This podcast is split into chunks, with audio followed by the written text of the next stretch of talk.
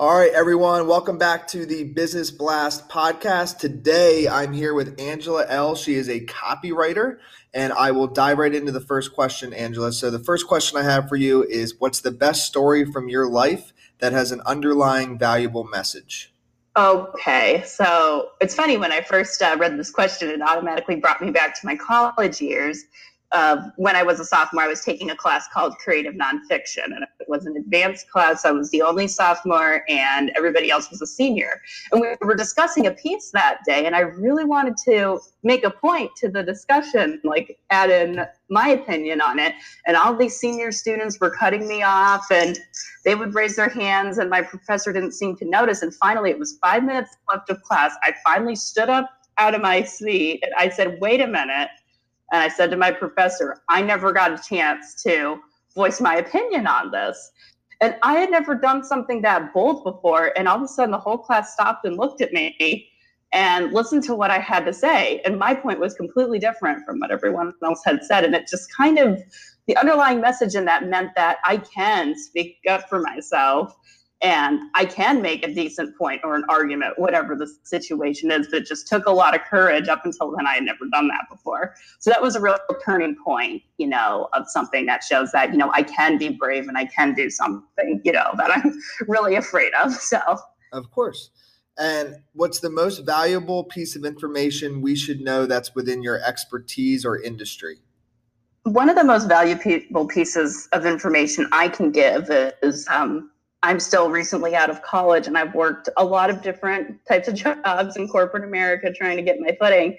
And when I was in the Better Business book, I wrote about, you know, people who have ADHD in the workplace. And one thing that I can say to people who are either business owners or in a business is you just cannot judge people by if they say that they have a mental disability or you know that they do because five times or nine times out of 10, you can really use that to your advantage, especially if that person has ADHD or autism, like I've discussed before. You know, uh, that's the most valuable piece of business information I can give is just really try to get to know that person, see what their, you know, strengths are, and try to use that to the benefit of your company or a project you're working on. So that's the most valuable piece that I can give throughout the jobs I've had. Of course. And so does that like is it would you kind of have the same answer then? The next question is what's your best piece of overall business advice? Does that kind of connect? I would say so, yeah. I okay. accidentally kind of connected both the questions, but no, yeah, that's no problem. definitely I would say. Um, so then the next one is if you could give your younger self one piece of advice, what would it be? Uh, this one hits home so hard because something I still struggle with now, but and this is to all young people out here who are listening, especially if you're in college or recently out of college, don't be so hard on yourself. I was always so hard on myself in high school and college.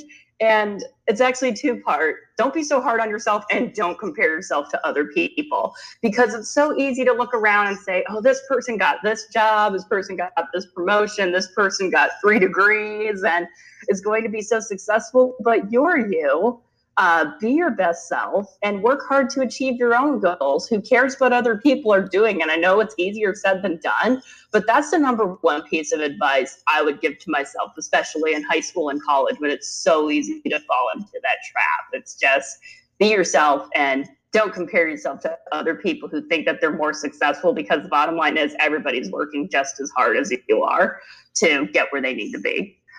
And in your opinion, what's the key to happiness?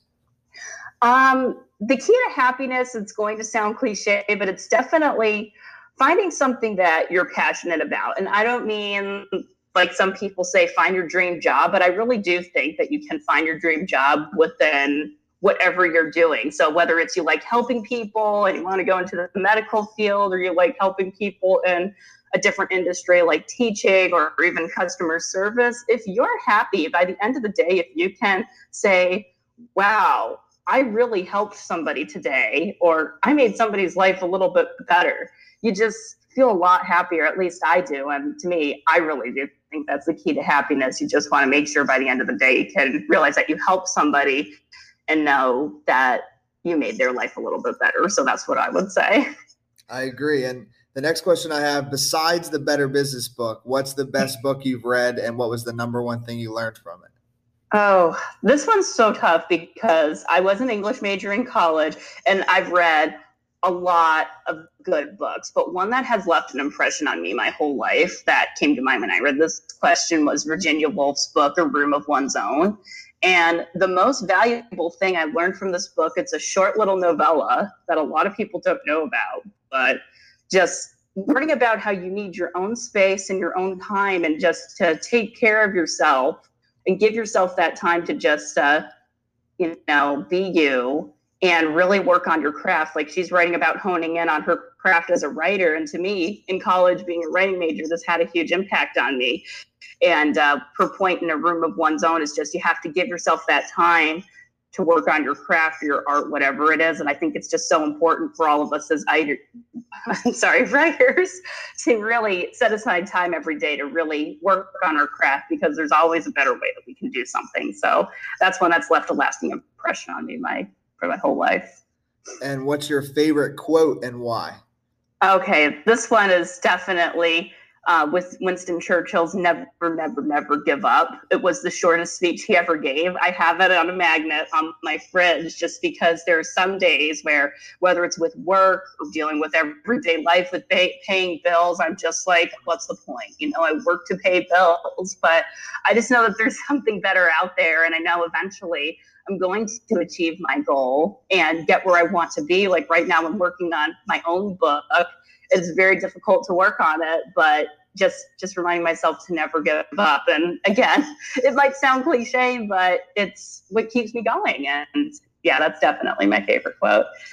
And the last question I have for you, and thank you again for uh, coming on, is you know where can people find you online? Where's the best place for them to connect with you? Uh, the best place to connect with me is definitely like my LinkedIn page. So you can go to LinkedIn, type in my name, Angela. The last name is E H L E. Uh, and uh, you'll see me pop up. Uh, message me on LinkedIn. I can give you my contact information. I have a link for the Better Business book, so on my LinkedIn page. So definitely check it out. Uh, and if you have any questions, uh, just definitely send me a message, and I'd be more than happy to talk with you. Awesome. Thank you again for coming on, Angela, and we'll talk with you soon. All right. Thank you, Tyler.